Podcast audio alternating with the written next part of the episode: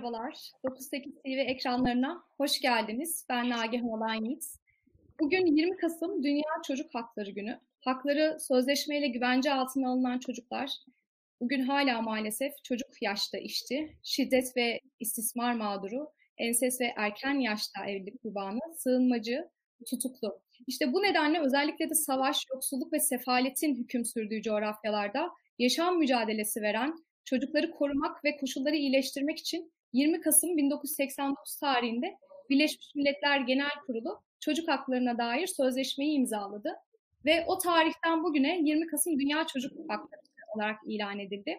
Türkiye'de 90 yılından e, sözleşmeyi imzalayarak bu sözleşmenin bir tarafı olduğunu ilan etti. Bu vesileyle 9-8 Haber ailesi olarak biz de alanında uzman konuklarla bir araya gelip çocuk haklarının pandemi döneminde ne derece gözetildiğini, özellikle karantina süreçlerinde dört duvar arasında sıkışan çocuğa yönelik şiddet ve istismar meselesini tartışacağız bugün. Öncelikle konuklarıma hoş geldiniz diyorum. Ee, hoş bulduk. Hoş bulduk. Hoş bulduk.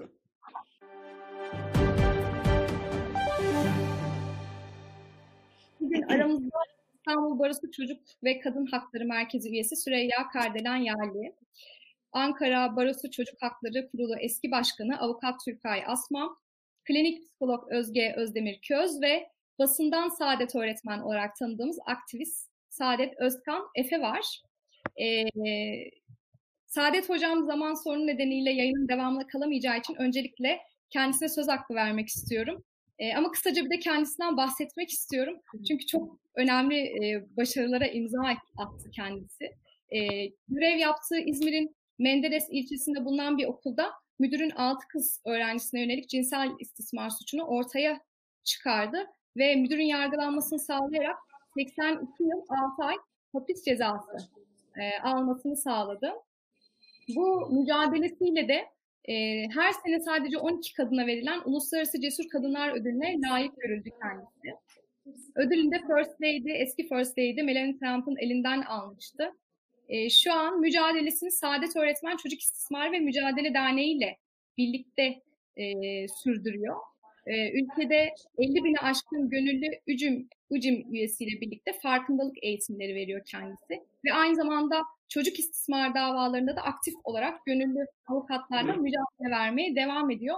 Hocam tekrar hoş geldiniz. Hoş bulduk. İyi yayınlar diliyorum. Teşekkürler, iyi yayınlar. Ee, özellikle istismar suçunu öğrendiğiniz ve eyleme geçtiğiniz andan itibaren kurumlar ve bireyler nezdinde nasıl bir mücadele verdiğinizi açıkçası çok merak ediyoruz. Ee, hangi engellerle karşılaştınız bu konuda? Biraz bu mücadele hikayenizden kısaca bahsedebilir misiniz bizlere? Aslında mücadelenin temeline baktığımızda biz toplumda e, o yurttaşlık bilinci ve e, o hukukun üstünlüğü, görev yerlerimizde ne yapmamız gerektiğini bilerek gitmeliyiz. Yani akademilerde, eğitim fakültelerinde aldığımız eğitimlerin haricinde daha dün bu konuyu Samsun'a geldiğimizde konuştum. Dedim ki okullarda aslında e, avukatların da olması lazım görevde olmaları gerekiyor. Bir zamanlar biz çocukken e, milli eğitim dersi vardı.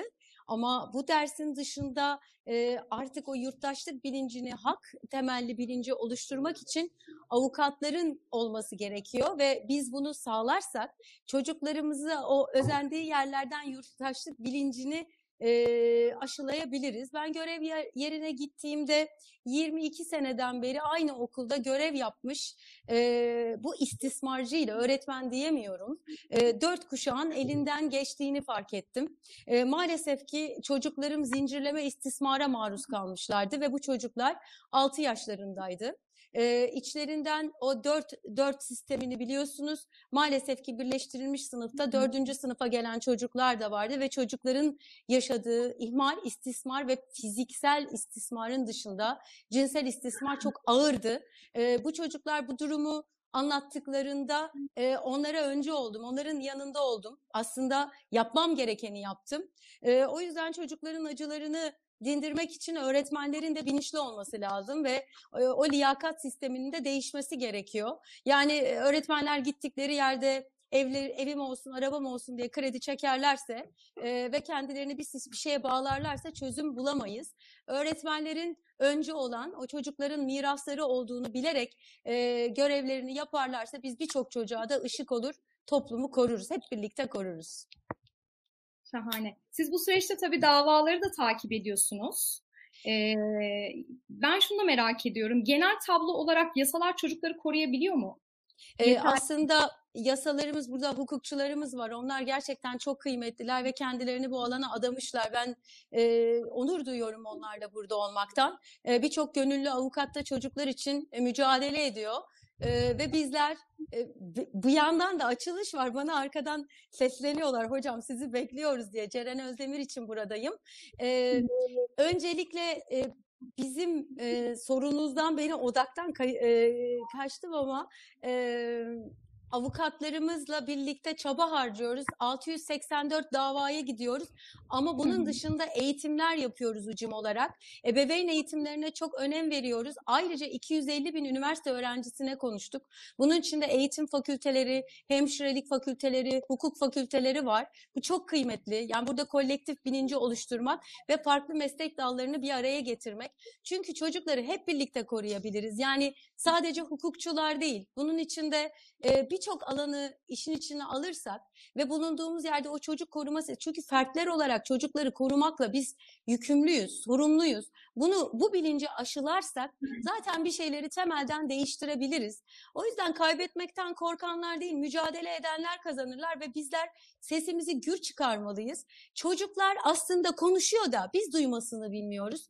Bunu da değiştirirsek çok kıymetli ve ruh sağlığı uzmanlarının bu alanlarda görevlendirilmesi de önemli. Yani çok e, sosyal hizmet çalışanları, PDR'ciler ve bunun dışında psikologlar okullarda görev aldığında biz bu sorunu kökten çözmüş olacağız ve hep birlikte de başaracağız.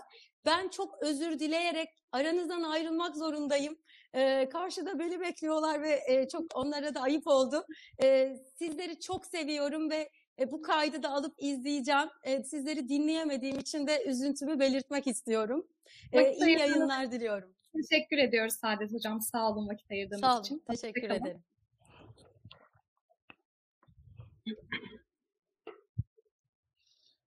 E, konumuz aslında pandemi döneminde çocukluk.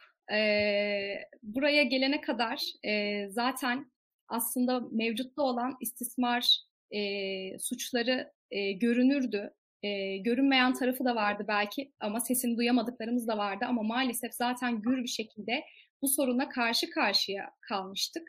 E, fakat pandemi süreci çocukları eve daha fazla kapattığı ve eğitim hayatından da uzaklaştırdığı için aslında şiddet vakalarının daha arttığını fakat görünür olmadığını e, görüyoruz ve biliyoruz uzmanların da aktardıklarından.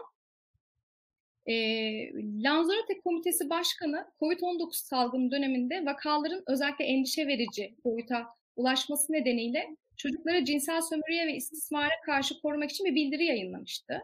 E, sizler de biliyorsunuz. Bu bildiride birkaç önemli madde var. Bunların üzerinden sizlere sorular yöneltmek istiyorum ben. Bu maddelerden biri e, Alo 155, 156, 183 gibi numaralar dışında çocukların 7-24 e, ulaşabilecekleri aktif ve derhal yanıt veren bir hattın oluşturulmasının ehemmiyeti ve bunun çocuklar tarafından bilinir kılınması. Bu pandemi sürecinde Türkiye'de böyle bir çalışma oldu mu? Bunu öğrenmek istiyoruz. Ee, Türkay Hanım dilerseniz sizden Tabii ki, alalım. tabii ki. Çok güzel bir konuya değindiniz. Ee, özellikle çocuk ihmal ve istismar ve cinsel istismar öyle e, görünür tarafı çok az, görünmeyen tarafı çok yüksek olan e, bir e, kurum. Maalesef e, buzdağının üstünün şöyle ucunu görebiliyoruz biz, altını göremiyoruz ve yıllardır bunun görülmesi için çok büyük çaba sarf ediyoruz. E, hukukçularımız sarf ediyor. Ben öğretmenlerin de emeklerini e, vermek istiyorum. Özellikle rehber öğretmenlerimiz Türk bizlerle beraber Türkiye'nin dört bir tarafını dolaşıyor yaşıyoruz ve e, nasıl tespit edebiliriz? Yani çocuğun tespiti çok önemli. Çünkü Türkiye'de çocuk e, şey yapmıyor, söyleyemiyor, korkuyor. Çocuğa söyletebilecek gücü vermemiz gerekiyor. Yani çocuk söyleyebilmeli, konuşabilmeli. Bu bana yanlışı görünmeli. Ve biliyoruz ki bu cinsel istismar olayları en çok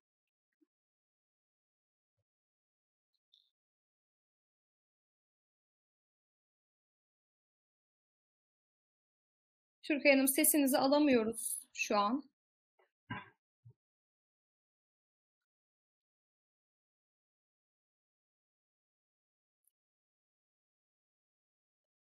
Bağlantıda zannedersem bir sorun var. E, Kardelen Hanım, bu konuyla ilgili sizin görüşlerinizi dilerseniz alalım. Türkay Hanım tekrar bağlanana kadar. Tabii ki. E, öncelikle şunu vurgulamam gerekecek. Ne yazık ki bizim pandemi dönemimizde 183 gibi, 155 ya da Jandarma 156 gibi spesifik ayrıca çocuklar için bir hat oluşturmadık. E, oluşturamadık ama kadın örgütlerinin, çocuklarla ilgili çalışan STK'ların bu konuda büyük mesai harcayan baroların, çocuk merkezlerinin ve kadın hakları merkezlerinin bu yönde çok talepleri oldu. Ve bu yönde bir sürü farklı STK rapor hazırlayıp çözüm önerilerinin içerisinde bunu da hem bakanlığa iletti, Aile Çalışma ve Sosyal Hizmetler Bakanlığı'na, hem Adalet Bakanlığı'na hem İçişleri Bakanlığı'na iletti. Ama ne yazık ki olumlu bir dönüş alamadık. Burada böyle bir sıkıntımız var. Örneğin Hindistan'da pandemi döneminden de öncesinde sadece çocuklar için cinsel şiddet vakaları ile ilgili bizzat çocukların arayıp bildirim yapabileceği bir numara var. Hatta bununla ilgili bütün dünyada genelde zaten eğitici bir video olarak dolaştırılan kendi yaptıkları özel bir video da var. Biz de bunu burada Türkiye'deki eğitimlerimizde gösteriyoruz hem kurumlarda hem çocuklara hem de çocuklarla birlikte çalışan bütün meslek mensuplarına. Bizim pandemide yaşadığımız en büyük sıkıntı, pandemi özelinde konuşacak olursak eğer, birincisi eğitimde fırsat eşitsizliği. Ne yazık ki online eğitime geçtiğimizden beri aslında çok az konuştuğumuz, çok az gördüğümüz konulardan biri.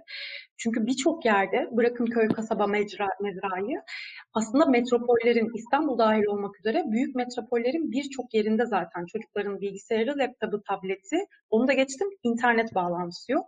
Ve daha başka düşünmemiz gereken bir şey ne yazık ki bir evde bir çocuk da yok. Yani biz aynı anda birden fazla çocuğun online eğitim görmesi ihtimalini hiç düşünmediğimiz için e, imkanlardan fırsatı olmayan bir eve bir tane laptop, bir de internet bağlantısı götürdüğümüzde bütün problemi çözdüğümüzü sanıyoruz. Fakat aynı anda online eğitim alması gereken birden fazla çocuk var. O zaman diğer çocuklar, kardeşler ne olacak? Mesela bu ihtimaller hiç düşünülmüyor. Bu yaşadığımız en büyük sıkıntılardan biri. İkincisi Cinsel istismar, cinsel şiddet ve istismarın genel olarak evet artmış olması. Fakat bununla ilgili elimizde şu an kesin net veriler yok. Çünkü araştırmalar hala devam ediyor. Lanzarote'deki başkanın da belirttiği gibi zaten pandemi başladığı andan itibaren çocuk hakları alanında çalışan bütün aktivist ve uzmanların söylediği bir şeydi bu.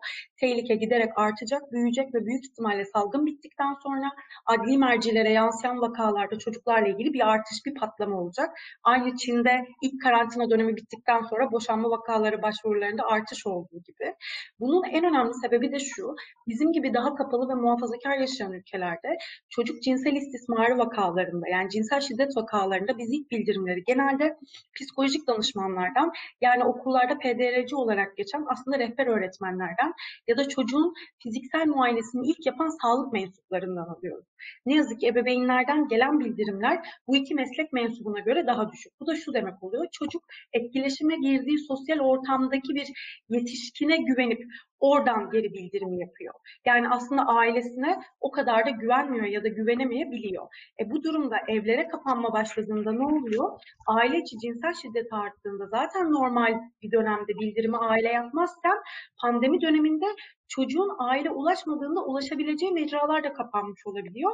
Çünkü çocuk okula gidemiyor, hastaneye gidemiyor, dışarıda başka bir sosyal ortama giremiyor. E böyle olunca haliyle aile içinde sadece bildirim yapılması gerekiyor. En çok vakaların artma sebeplerinden biri de bu. Tabii şimdi Türkan Hocam geldiği için ben tekrar bir sözü bırakayım. Evet. Evet, kendisine tekrar Şimdi sözü burada ailelere çok büyük önem düşüyor. Çünkü şu anda kendilerinin büyük bir kısmı çalışıyor. Okullar tatil, çocuklar. Çocuklara güven olarak verdikleri kişiler çok önemli. Hep biz şunu görüyoruz. Çok sayıda davamız var elimizde ve hemen hepsinde çocuğun en çok güvendiği kişi tarafından yapılıyor. Dolayısıyla çocuğu teslim ettiği kişinin e, güvenilir, kendisine göre güvenilir olması hiç önemli değil. Onun çok güvendiği kişi çocuğa zarar verebiliyor. O nedenle biz kimin kan- kanalıyla e, koruyacağız? Çocuk kanalıyla koruyacağız. Çocuğa vücudunun bazı yerlerinin özel olduğunu anlatacağız. O yerlere dokunmamasını söyleyeceğiz. O yerlere dokunca bağırmasını söyleyeceğiz. Çocuğa güven duygusunu vereceğiz.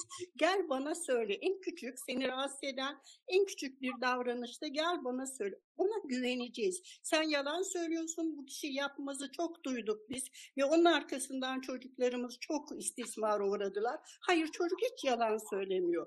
Kesinlikle çocuğa güvenecek ve kimlere başvuracak? Bir kere herkes bağlı bulunduğu baroların çocuk hakları komisyonlarına başvurabilirler. Onlar bu işin takibini yapabiliyorlar. Tek başına takip mümkün değil. Arkadaşım doğru söyledi. Tek başına hukukçunun yapacağı bir şey değil. Tek başına sosyal hizmetin yapacağı bir iş değil. Tek başına psikoloğun yapacağı bir iş değil. Hep beraber yani sağlık, hukuk ve sosyal hizmet birlikte hareket edeceğiz. Şimdi aile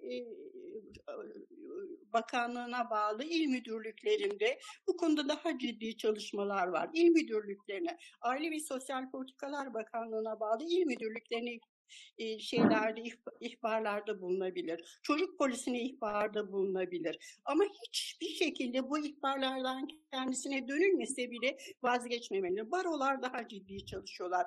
Baroların çocuk haklarına başvurduğu zaman muhakkak kendisine bu konuda çalışmış uzman bir e, şey gönderebilecektir, avukat gönderebilecektir. Çünkü nereye nasıl başvurabileceğini bilmesi lazım. Arkadaşımız e, okullara avukat gönderin. Hayır okullara avukat göndermekle başa çıkamayız ama şunu yapabiliriz. Okullara koyacağımız bir basit bir e, hukuka giriş diyebiliriz biz buna. Biz hukuka girerken başlangıç olarak okumuştuk. Bir dilekçeyi nasıl verebileceğini, bir telefonla kimi şikayet edebileceğini, şikayet edebilirken hangi kelimeleri kullanacağını annelere, babalara ve çocuklara çok basit bir dersle, yurttaşlık bilgisini ekleyeceğimiz bir dersle öğretebiliriz. Yani biz bu çocuk hakları sözleşmesi kabul edilirken en, en çok üzerinde durduğumuz şey haklarını bilen ve koruyabilen çocuklardı. Bizim kendimiz büyük yetişkinler olarak haklarımızı bilip koruyamıyoruz. Dolayısıyla bir model oluşturamıyoruz. Oysa bu modeli oluşturabilmeliyiz. Yani çocuğumuza diyebilmeliyiz ki sen haksızlığa uğradığın zaman annem babam da olsa ben sen bana haksızlık yapıyorsun diye kavga ederek değil sakin sakin ve anne baba da çocuğuyla sakin sakin konuşabilmeli. Yani onun görüşüne biz buna katılım hakkı diyoruz çok da değer veriyoruz. Onun görüşüne saygı duymalı ki çocuk da kendi görüşüne saygı duyulduğu zaman özgüvenini kazanmalı. Özgüven üzerinde çok fazla duruyoruz. Eğer çocuk özgüvenliyse onu şiddetten çok daha kolay koruyabileceğiz koruyabiliyoruz. Çünkü diyor ki ben ben biliyorum bana yanlış yapılıyor ve hakkımı koruyacağım. Ama çocuğu ezik yetiştirebiliyorsak, özgüvensiz yetiştiriyorsak çocuk kendini koruyamıyor, hakkını arayamıyor. Yani hakkını aramanın yanında, bilincin yanında çocuğun kendini ben doğruyu biliyorum, ben haklıyım, ben hakkımı arayabilirim güvenini vermenin çok önemli olduğunu düşünüyorum. Yani çocuk hakları bir bütün, bu bütünde çocuğun tabii ki yaşanması, korunması, fırsat eşitliğinden faydalanması gerekir. Ama biz en önce özgüvenli çocuklar yetiştirmeyi, haklarını aramasını, korumasını, kullanmasını bilen çocuklar yetiştirmeyi amaçlıyoruz. Bu şekilde yetiştirirsek daha demokrat bir topluma, daha şiddetten uzak bir topluma şey. Yine anne babalara öğüt veriyorum. Sakın güvenmesinler. Çocuklarına güvensinler. Onlara öğrensinler yanlışın ne olduğunu. Özellikle cinsel olgularda nereleri cinsel tabudur, nerelere dokunulmamasını gerekir. Yine şeyleri çok izlesinler. Çocukların izlediği videoları internet sitelerini çok izlesinler. Oradan müthiş bir e, çocukları kandıran sistemler var ve çocuk o sisteme girdiği zaman hiç tanımadığı kişilere girebiliyor. Buyurun. Farkında kısmına tekrar e, döneceğiz ama siz düştüğünüzde tamam. aslında ben şunu sormuştum. Bu 7-24 çocukların ulaşabileceği aktif ve derhal yanıt veren hatların varlığı e, bununla alakalı Kardelen Hanım e, bakanlıklara gerekli başvurular yapıldı ama e, kabul edilmedi. Yani e, geri dönüş sağlanmadı gibi bir bilgi vermişti. E, bununla ilgili nasıl bir gerekçelendirme yapılıyor? Neden bu hatlar sağlanmıyor? E, bu aslında çok Şimdi, önemli. Bunu Bence de Buyurun. çok önemli. Yani e, çocuk derhal ulaşma. Okullarda mesela okullarda böyle bir hatları oluşturan sistem olmalı.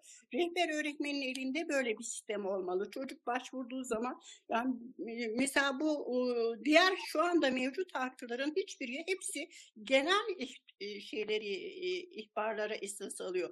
Çocuğa yönelik çocuğun istismarında çocuğa rahatlatacak, senin arkandayım, haklarını koruyacağım, gizliliğini koruyacağım diyebilen, bilgi verebilen bir hakka çok büyük ihtiyaç var. Ama bu hat kurulmuyor. Genel hatlarda da çocuğa doğru dönüş yani hemen geri dönüş yapılması lazım. Hemen arkandayım mesajı verilmesi lazım ki çocuk bu hakkın kendisini koruyabileceğine güvensin. Aynı şekilde kadına şiddette de bu haklar bu güvenceyi vermiyor. Yani böyle bir laubali bir şekilde cevap veren o ona o ona bilmiyorum aranızda bağlanan var mı? Sistematik bir şekilde o ona o ona o ona aktaran ve sonuçta hiçbir şekilde işlevsel olmayan haklar bunlar. Dolayısıyla çocuk istismarında ve çocuğun şiddetinde bu haklar çok önemsiyoruz. ama biz mesela baroda çalışırken çocukların ulaşabildiği alo çocuk hakkını kur, kurmuştuk. Onu yaymıştık. Şu anda işlemiyor sanıyorum. İşlemesi gerekir. Yani bir de devamlılık çok önemli bu haklarda. Herhangi bir çocuk bize başvurduğu zaman ona uzmanlarımız dönebiliyorlardı ve sorunu çözdüğünü, sorunun arkasında olduğunu ve çözebildiğimiz kısmını da onlara iletebiliyorduk. Burada en mesela okula gitmeyen, okulundan alınan çocukların bile çocuklar tarafından bize ihbar edildiğine tanık olmuştuk ve çok duygulanmıştık. Yine göl başında cinsel baba, üvey babası tarafından cinsel istismara uğrayan ve ihbara öğretmenine bilgi vermesine rağmen arkasında durulmayan bir çocuğun sorununu çözebilmiştik. Çocuğun direkt başvurması o kadar önemli ki ama bu direkt başvuruya bu konuyu bilen kişilerce, içten, samimi inanan kişilerce yanıt verilmesi de bir o kadar önemli. Zaten bu dönemde barolarda bazı veriler açıklamıştı. Mağdur çocuk sayısında ciddi bir düşüş meydana geldi. Aslında mağdur çocuk sayısındaki düşüş değil, yani suçlardaki düşüş değil bu değil mi? Yani çocukların önemli bir anlamda yani koruyucu mekanizmalara ulaşamamasından dolayı, arayamamasından yani dolayı olan bir düşüş. çocuk sayısında düşme mümkün değil. Tam tersine çok büyük artışlar. Hele pandemi döneminde. Şimdi bu çocukların e, ulaşabileceği hiçbir mekanizma yok. Yani anne babalarıyla doğru düzgün iletişim kuramıyorlar. Okulda öğretmenleriyle iletişim kuramıyorlar. Arkadaşlarıyla bile iletişim kuramıyorlar. Mesela arkadaşlar tarafından bize ulaşan çok e, ihbar vardır. Çocuk arkadaşına güvenerek anlatıyor. Arkadaşını biz e, okullara verdiğimiz eğitimde arkadaşlarının bunun bir şey iftira ya da şey değil çocuğa destek olmak, yardım olmak ve her zaman çocuğun yani arkadaşının kimliğinin, kişiliğinin haklarının korunacağını ama onun korunması için bu bildirimi şiddet görüyorsa şiddeti, istismara uğramışsa istismarı ve yanlış yoldaysa uyuşturucu vesaire kullanmaya yöneliyorsa bu bilgileri paylaşmasını istiyorduk ve de orada da çok başarılı oluyorduk. Şimdi çocuk nereye başvuracak? Anne baba işte geliyor zaten bir de ekonomik sorun var. Anne baba can derdinde, ekmek derdinde ve bu da bir şiddeti artırıyor. Yani en çok başvurabileceği yer neresi? Çaresizliği en zayıf organdan çıkaracak, çocuktan çıkaracak. Ama çocuğun kendini koruyabilecek mekanizmaları tamamen elinden almış durumdayız. Peki bu aşamada anne babanın farkındalık kazanması, onlara yönelik psikolojik anlamda bir destek sunulması gerekmez mi? Özellikle pandemi döneminde ya da bir şey yapılıyor mu mesela psikolojik Çok anlamda? Çok gerekli. Şimdi bakın çok fazla sosyal hizmet uzmanımız var. Hiçbirimiz de çok fazla hukukçumuz da var. E, sos çok fazla e, psikologumuz da var.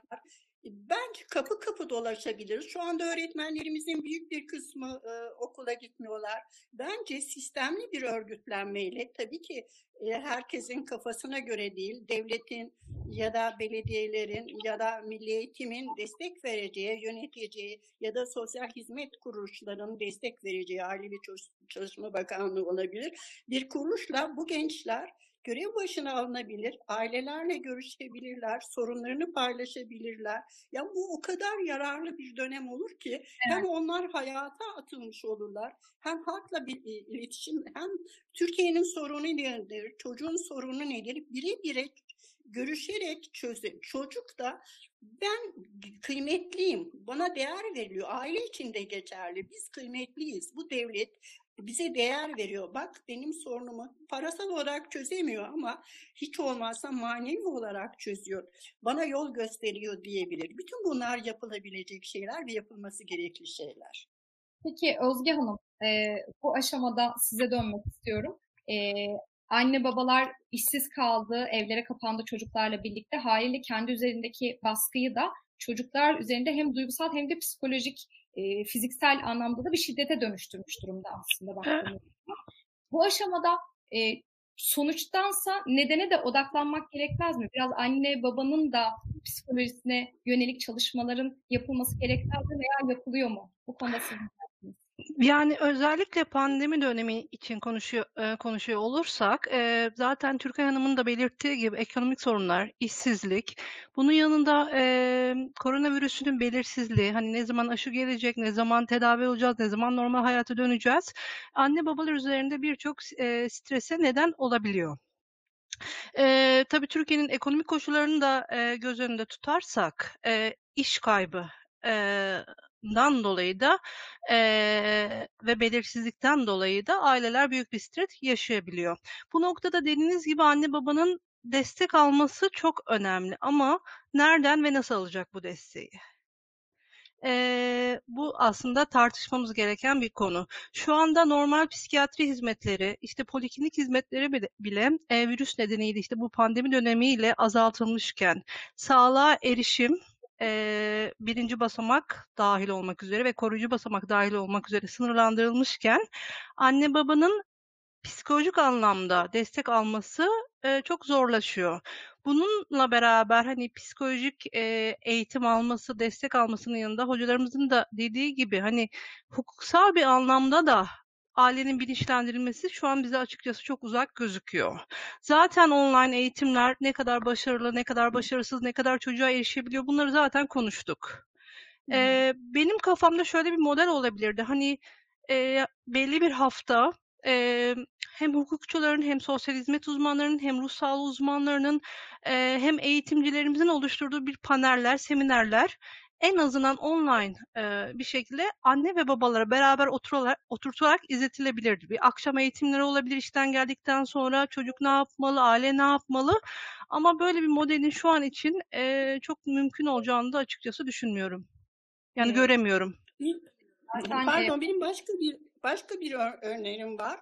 Mesela Buyurun. çok fazla medya kuruluşumuz o kadar gereksiz diziler, üstelik silahlar, şiddetler, entrikaların dolaştığı diziler. Oysa çocukların sevdiği müziksel e, programlar, edebi programların yanına anne babaları bu konuda anne babaların da dikkatini çeken e, programlar düzenleyerek böyle şeyler halinde, motifler halinde bu hakları anlatabilir, başvurabilecek yolları anlatabilir. Dolayısıyla medyanın bu gereksiz şeylerle vatandaşın, ailenin orada saatlerce meşgul olması yerine hem çocuğu eğitebilecek, hem kendisini eğitebilecek, hem de eğlenebilecek programlar düzenleyebilir. Yani burada medyaya bence çok büyük görev düşüyor. Hem bütün risklerden korunmuş olacak, uzaktan seyredecek, evinde seyredecek ama yaptığı o saçma sapan diziler yerine, saçma sapan e, tartışma programları yerine bu tür programlar koyarak bu topluma çok büyük hizmet verebilir diye düşünüyorum. Yani medya aslında farkındalık oluşturma konusunda bu aşamada yetersiz. Evet, eğlendirerek eğitebilir diye düşünüyorum.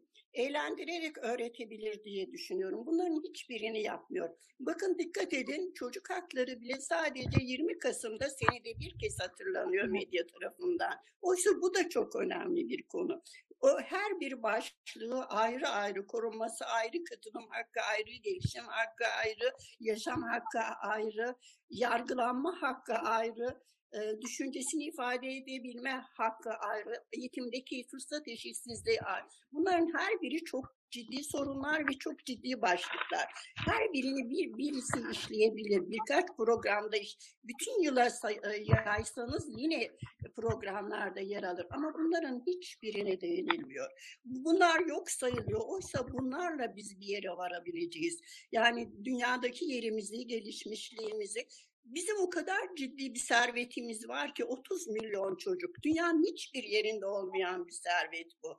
Ve herkes evet. bunun peşinde ama biz bu serveti öyle bir kötü harcıyoruz ki bunu bunun farkında olalım diye düşünüyorum.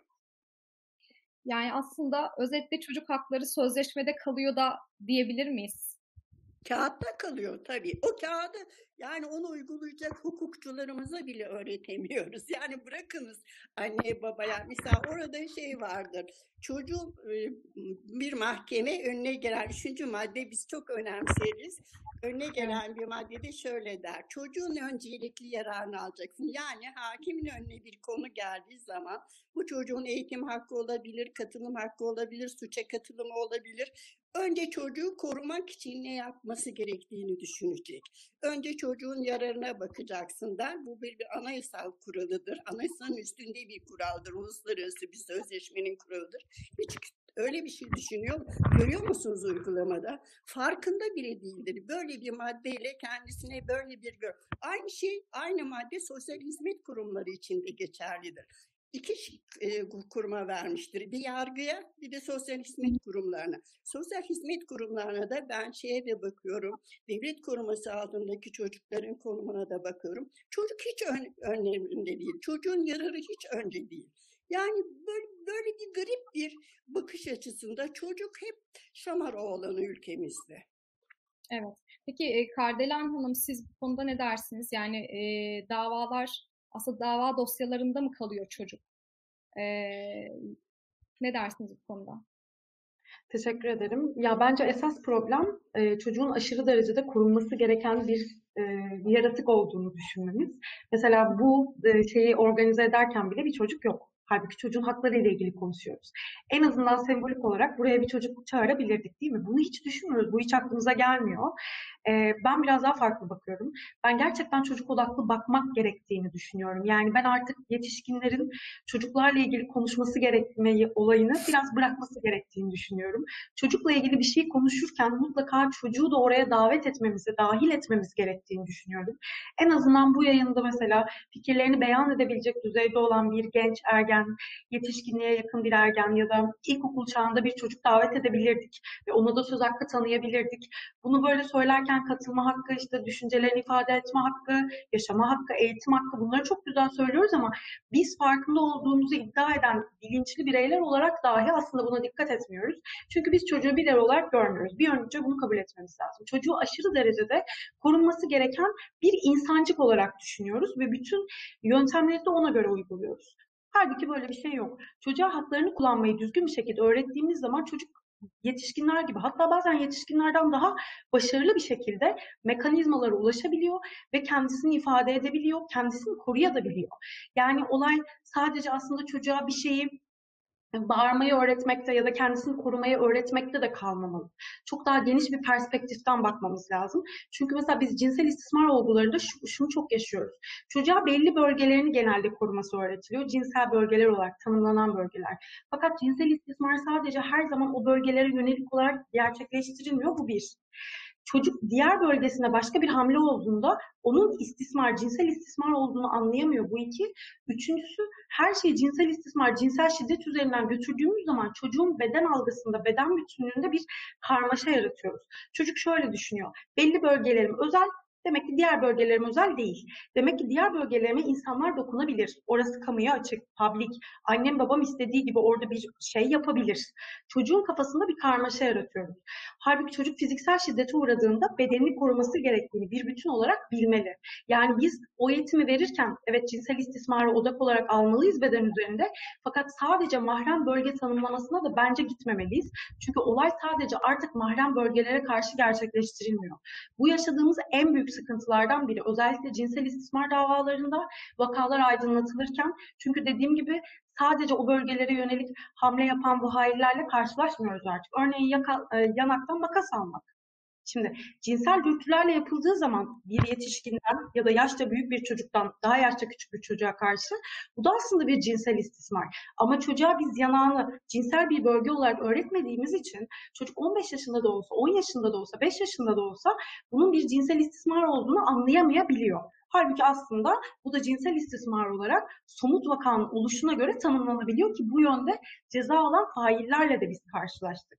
En büyük yaşadığımız problemlerden biri bu. İkincisi ben deprem sonrasında istismar vakalarının daha çok arttığını, artacağını tahmin ediyorum ve öngörüyorum. Diğer bütün uzmanlar gibi ki genelde böyle oluyor. Çok büyük toplumsal travmalarda, doğal afetlerde, göçlerde, savaşlarda çocuklara yönelik suçların bilhassa deprem gibi doğal afetler sonrası daha çok arttığını görüyoruz. Çünkü ortada bir kaos hakim oluyor.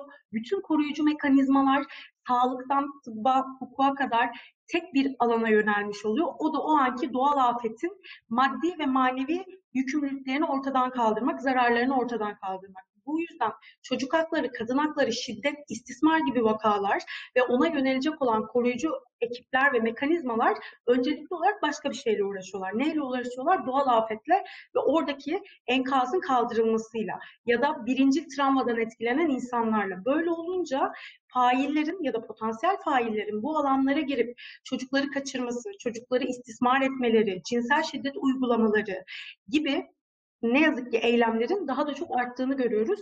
Buna yönelik olarak e, sahada çalışan çok önemli bir uzman vardır. Doçent Doktor Ayten Zara. Şimdi onlar mesela İzmir'de ekibiyle birlikte çadır kentlerde deprem sonrası cinsel istismar vakalarının artmasına yönelik olarak bilgilendirme yapıyorlar ailelere ve çocuklara ki bu çok önemli bir şey. Aslında mesela bunun bizzat devletin yapıyor olması lazım çadır kentlerde. Çünkü biz Gölcük depreminde biliyorsunuz enkaz altında kalan insanın kolunu kopartıp altının alındığını gördük. Bu yüzden çocuklara hiçbir şey yapılmayacak, orada herkes can derdinde gibi düşünülmemesi lazım. Bir ikincisi göçmen çocuklar genelde pandemide daha çok etkilenen gruplardan biri oluyor ve en az görülen gruplardan biri oluyor. Ne yazık ki bundan çok az bahsediyoruz. Zaten normalde en dezavantajlı gruplardan biri göçmen çocuklar, mülteci çocuklar. Hele bir de üstüne pandemi dönemi gelince şimdi göçmen olmayan çocuklar bile zaten sağlık hakkına erişemiyor, eğitim hakkına erişemiyor barınma hakkına mesela devlet korumasında kalan çocuklar erişemiyorken bir de mülteci olan veya göçmen statüsünde olan çocukların siz maskeye erişebildiğini, sağlık hakkına erişebildiğini, test olabildiğini, güvenli ve sağlıklı gıda yardımı alabildiğini düşünüyor musunuz? Düşünemeyiz çünkü böyle bir şey yok. Çünkü biz önce kendi vatandaşımız olan çocukları korumaya yönelik gidiyoruz. Milli duygularla orada göçmen ya da mülteci çocuk varmış. Onlar zaten görünmez çocuklar. Hiç görmüyoruz. Bu yüzden en çok etkilenen gruplardan biri oluyor. Sağda onlarla ilgili çok fazla STK çalışıyor ama ne yazık ki devletle işbirliği yapamadıkları için, devlet bu konuda aktif bir işbirliği STK'larla götürmediği için göçmen STK'ları sadece kendi ulaşabildikleri çocuklara ulaşabiliyorlar. Bu da çocuklar arasında çok büyük bir ayrımcılığa ve eşitsizliğe yol açıyor. Bir başka görünmeyen çocuk da pandemide engelli çocuklar. Biliyorsunuz ki özellikle otizmle aileler ve çocukları özel eğitim konusunda çok hassaslar. Özel durumu olan çocukların böyle dönemlerde çok arka planda kaldığını görüyoruz. Hele ki otizm gibi eğitime, özel eğitime çok yoğun bir şekilde dahil olması, katılması gereken çocuklar ve aileleri hiç düşünülmüyor. En son kısıtlamalar getirildiğinde mesela bu düşünülmeden sokağa çıkma yasağı kısıtlamaları getirilmişti ve aileler, otizmli çocukların aileleri feryat edilince kısıtlamada düzenlemeye gidildi. Yani bu bence korkunç bir şey. Bu ülkede binlerce otizmli çocuk ve ailesi var ve senelerdir seslerini çıkartıyorlar. Bağır bağır bağırıyorlar. Biz bir tane kısıtlama getirirken bu çocukları nasıl düşünmeyiz? Bu aileleri nasıl düşünmeliyiz? Nasıl düşünmeyiz de o kısıtlamayı yaparız da sonra uyarı üzerine orada saatler ve kısıtlama değiştirilebilir. Bu bana korkunç geldi ve bu dönemde bu aileler çok büyük zorluklar çekti. Hem bedensel engelli çocuklara sahip aileler hem de farklı özel durumu olan çocuklara sahip aileler hala da çekiyorlar ve bu çocuklarla ilgili de mesela ailelerle ilgili hiçbir çalışma, hiçbir maddi ya da manevi destek yok. Zaten normal zamanda da bu sağlanmıyordu. Şimdi daha da azaldı. O yüzden burada yapmamız gereken dezavantajlı çocuklara yönelik eğitimleri ve ulaşma imkanlarını arttırmak.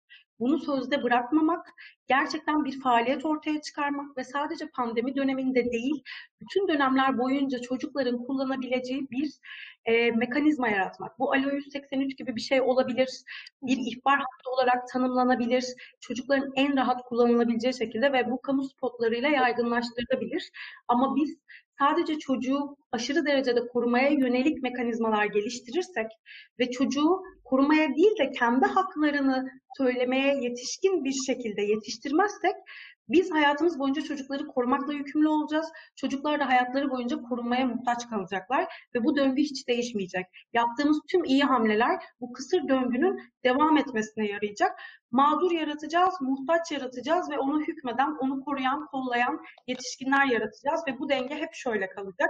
Hiçbir zaman yetişkinle çocuğu aynı noktaya getiremiyor olacağız. Bu da bizim gibi alanda çalışan uzmanları ve aktiviteleri hiçbir zaman mutlu eden bir şey olmayacak. Bunun için de zaten e, eğitim sistemine bakmak gerekir. Yani eğitim sisteminde yapılacak köklü değişikliklerle belki sizin söylediğiniz e, değişiklikler de gerçekleştirilebilir diye düşünüyorum. E, çok teşekkür ederim. E, siz bahsederken travma sonrası, toplumsal travmalar sonrası özellikle e, çocuğa karşı istismarın arttığından bahsettiniz. Bunun tabii psikolojik tarafı da vardır. Yani insanın travma anında güçsüz olana eğilmesi kısmında. O, o konuda Özge Hanım neler söyler söylersiniz bize? Yani aslında şöyle e, söyleyebilirim. Özellikle travma anında hepimiz yani e, hem sağlık çalışanı hem ruhsal e, ruh sağlığı çalışanı hem de travmaya müdahale eden ekipler tam Hı. olarak ne yaptığımızı e, kestiremiyoruz. Çünkü can kurtarma derdinde, yaralı kurtarma derdinde olduğumuz için bu, no bu noktada eksiklerimiz oluyor. Yalnız ben şu noktada şunu söylemek isterim. Özellikle çocuktan bahsediyoruz. Çocuk dönemi yani çocukların e, travma sırasında fotoğraflarının çekilmesi, haberleri çıkması, işte bunu hani bir minnet, bir, şükür olarak ortaya konulması kesinlikle çocuk haklarının ihlaline gidiyor.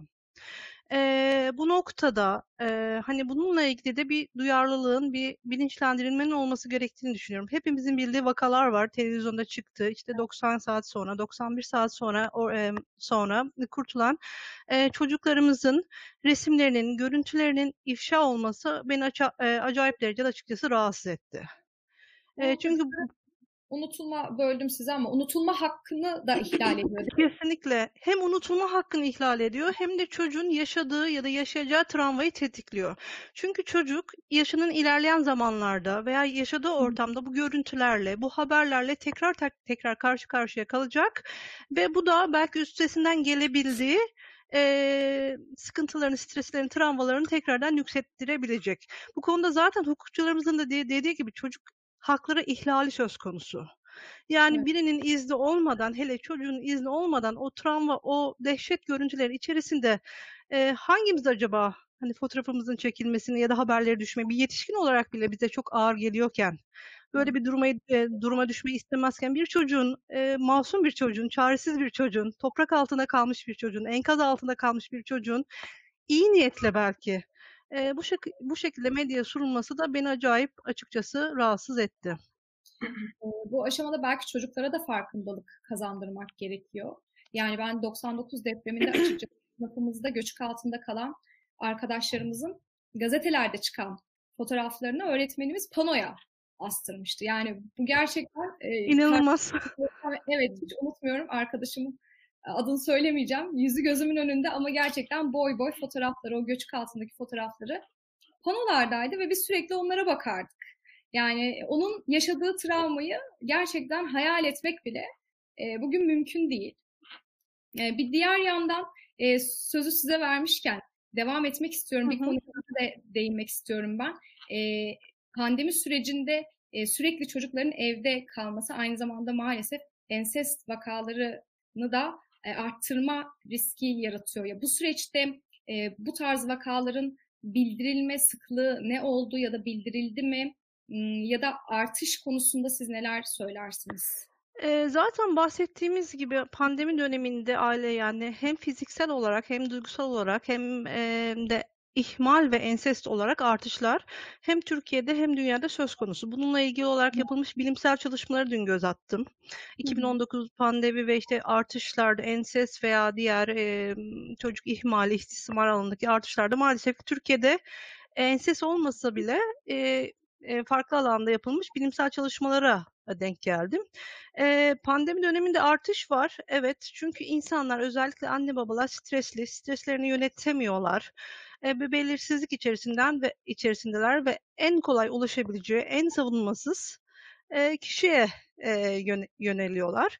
E, burada artış olmasına rağmen ma maalesef ki daha demin de bahsettiğimiz ve tartıştığımız gibi e, çocuğun okulla veya işte arkadaşlarına ulaşamama kısıtlılığından dolayı e, bildirimlerde düşüş gördüğü de yapılan araştırmalarda saptanmış.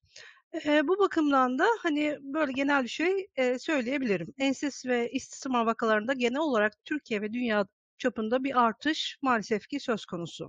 Söz konusu. Fakat bildirimlerde düşüş var. Çünkü zaten evet.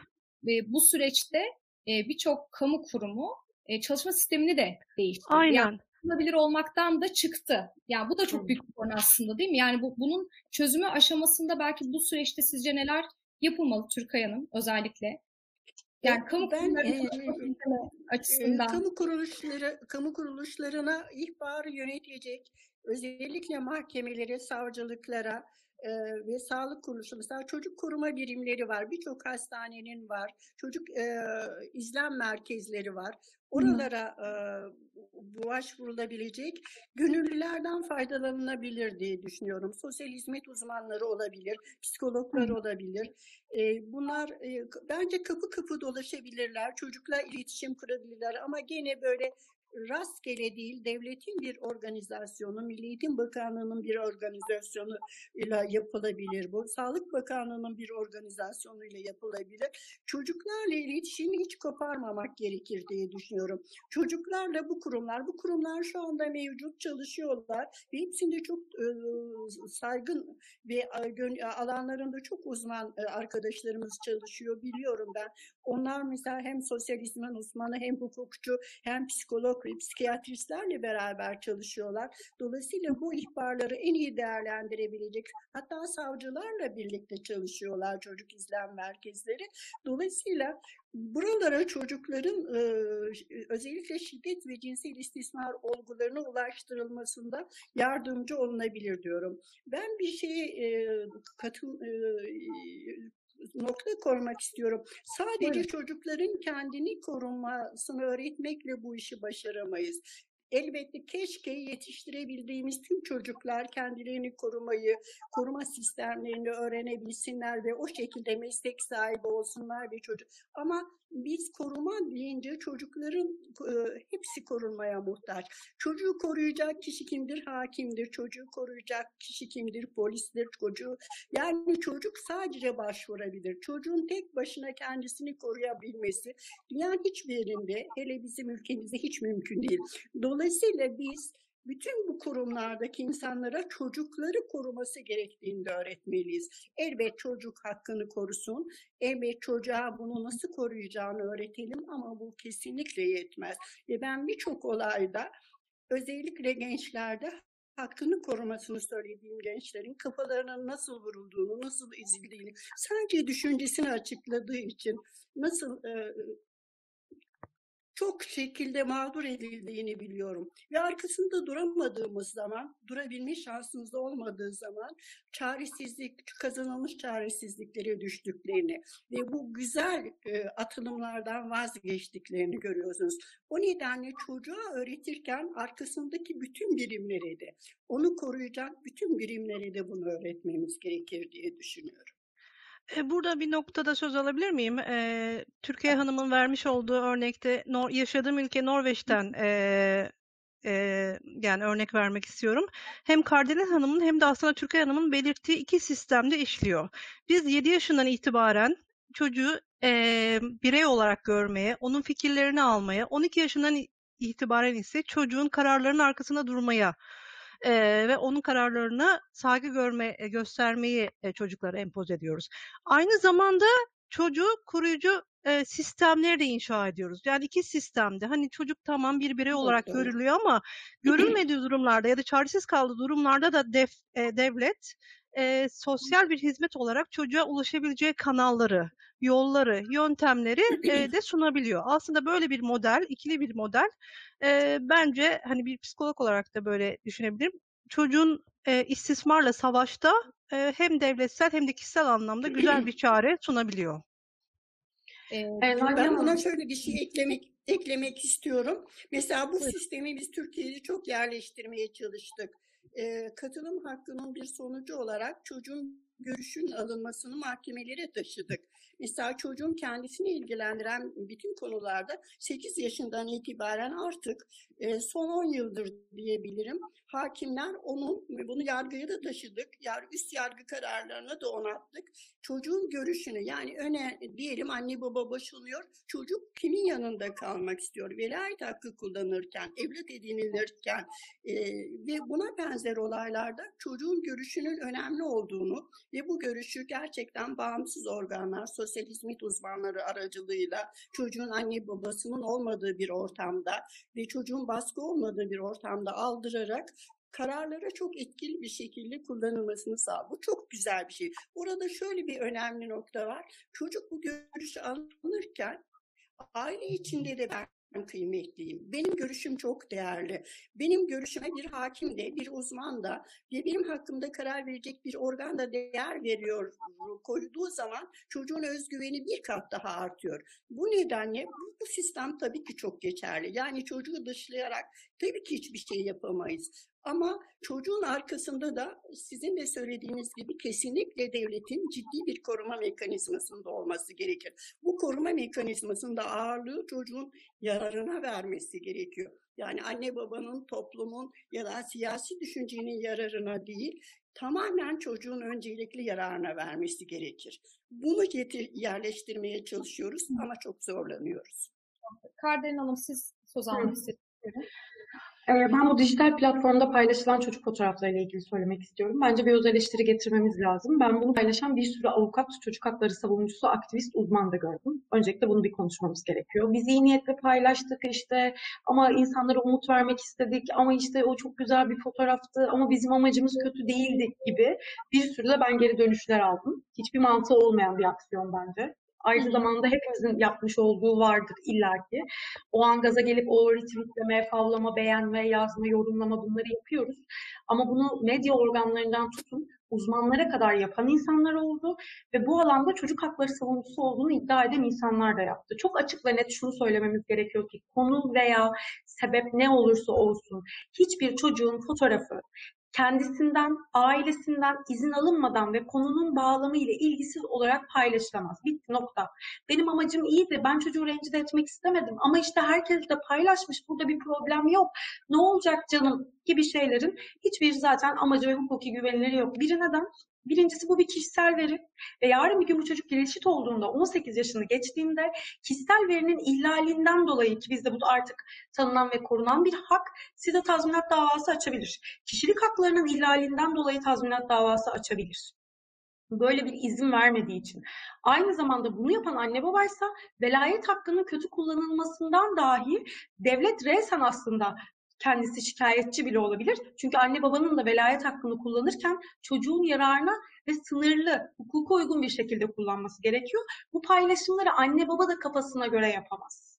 O yüzden ne travmatik dönemlerde, ne pandemi döneminde, ne de sonrasında çocukların özel ya da özel olmayan hiçbir fotoğrafının tanınan ya da tanınmayan kimseler tarafından amaç ne olursa olsun paylaşılmaması gerekiyor. Çocukla ilgili bir haber mi yapacağım? Çocukla ilgili bir haber mi vereceğim?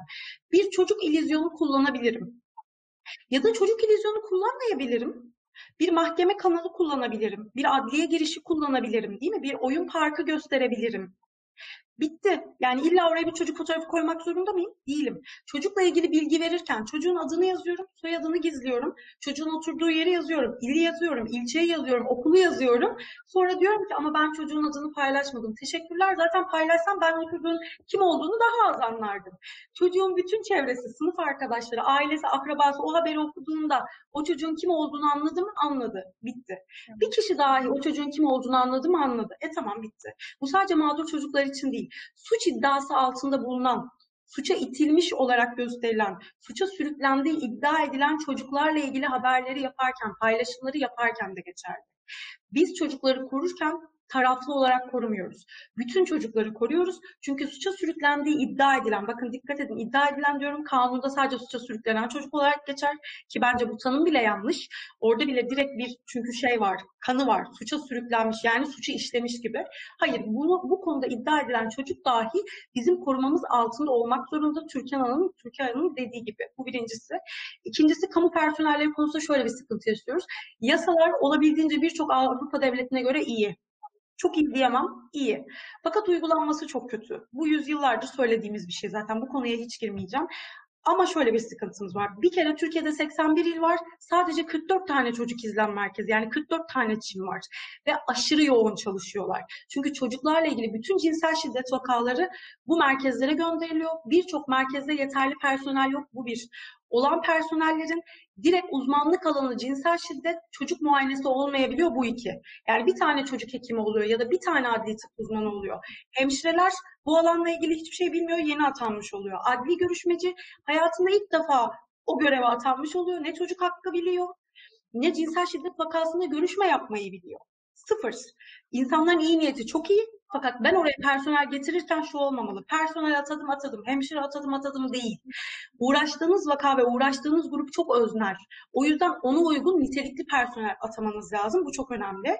Ki bu dönemde kamu personellerinin çoğu şiddet önleme ve izleme merkezi, kadınların gittiği şönimler, çocuk izlem merkezleri, çocuk koruma merkezleri, çocuk polislerinin çoğu zaten pandemi döneminde filyasyon ekiplerine katıldı, sağlık ekiplerine katıldı, işte vefa gruplarına katıldı.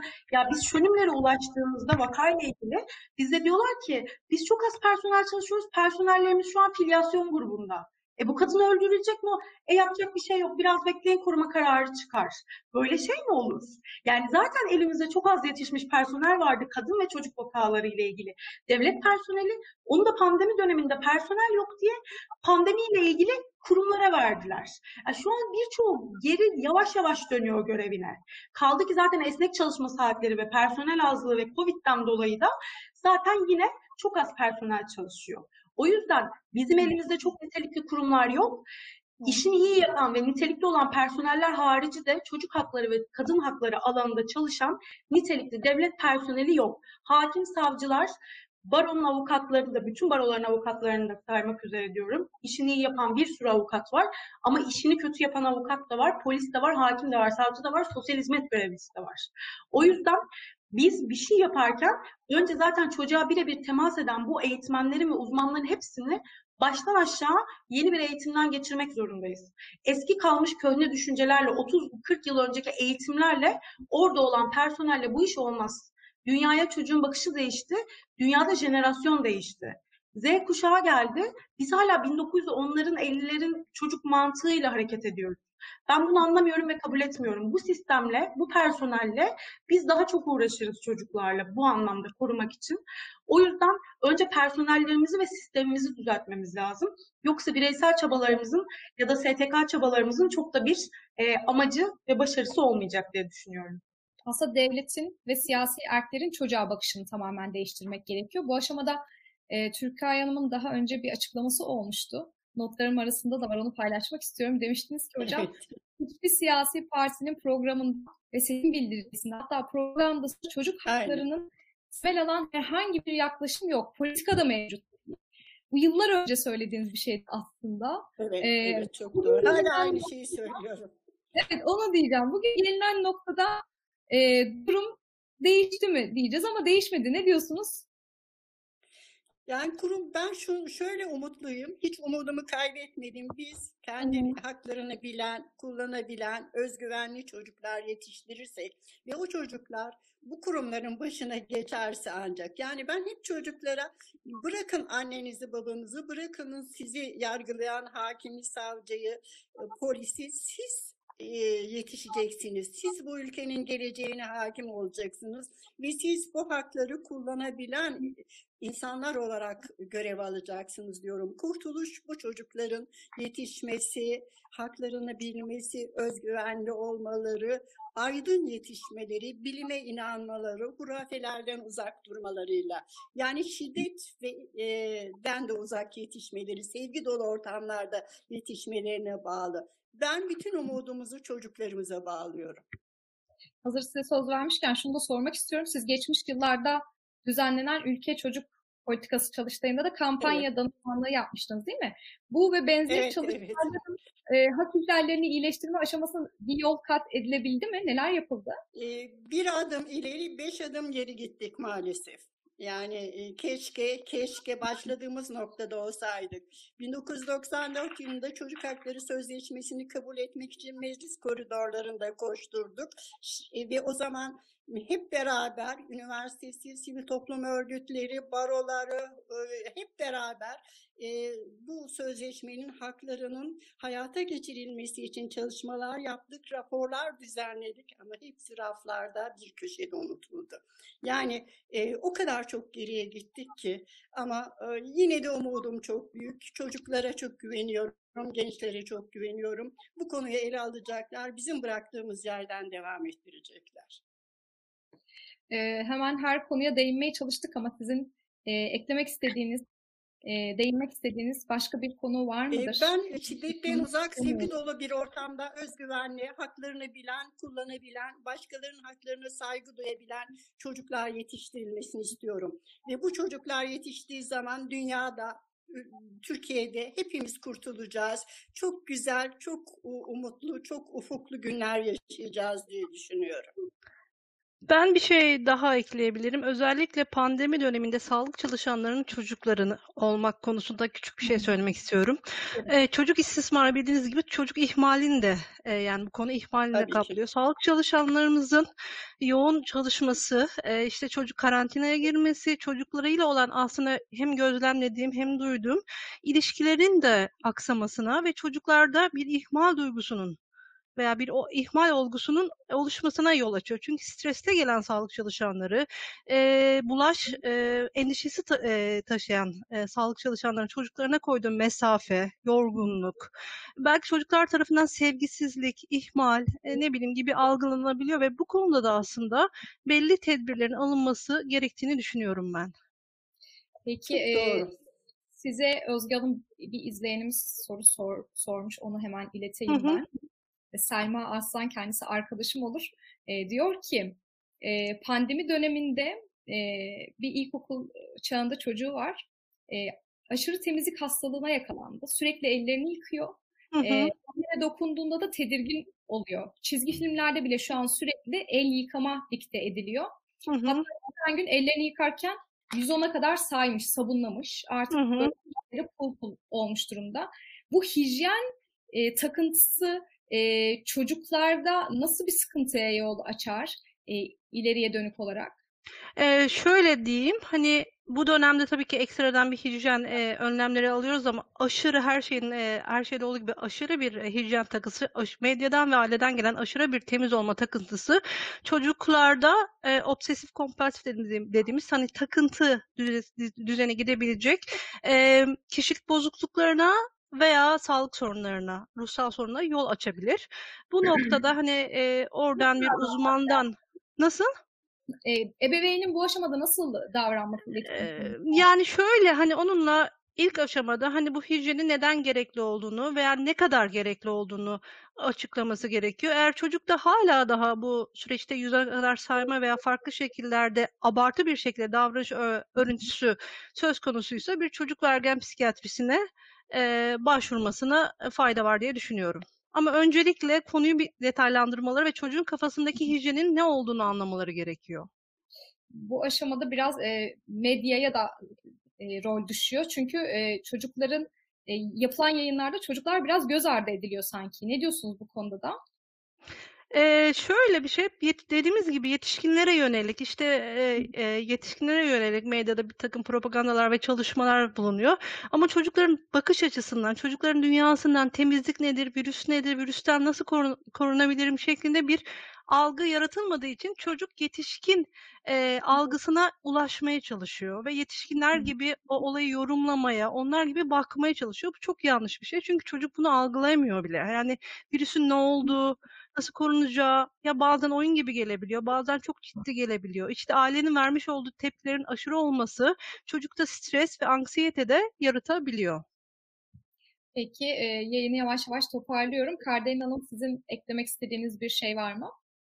Ben çok teşekkür ederim öncelikle. Dilerim gerçekten çocukların hakkına ve çocukların kendisine saygı duyduğumuz bir dünyayı ve ülkeyi yaratabiliriz. Sağlık için de inşallah daha güzel günler görürüz diye umuyorum. Çok teşekkürler tekrar. İnşallah. Ben de e, her birinize katıldığınız için çok teşekkür Çok ediyorum. sağ olun.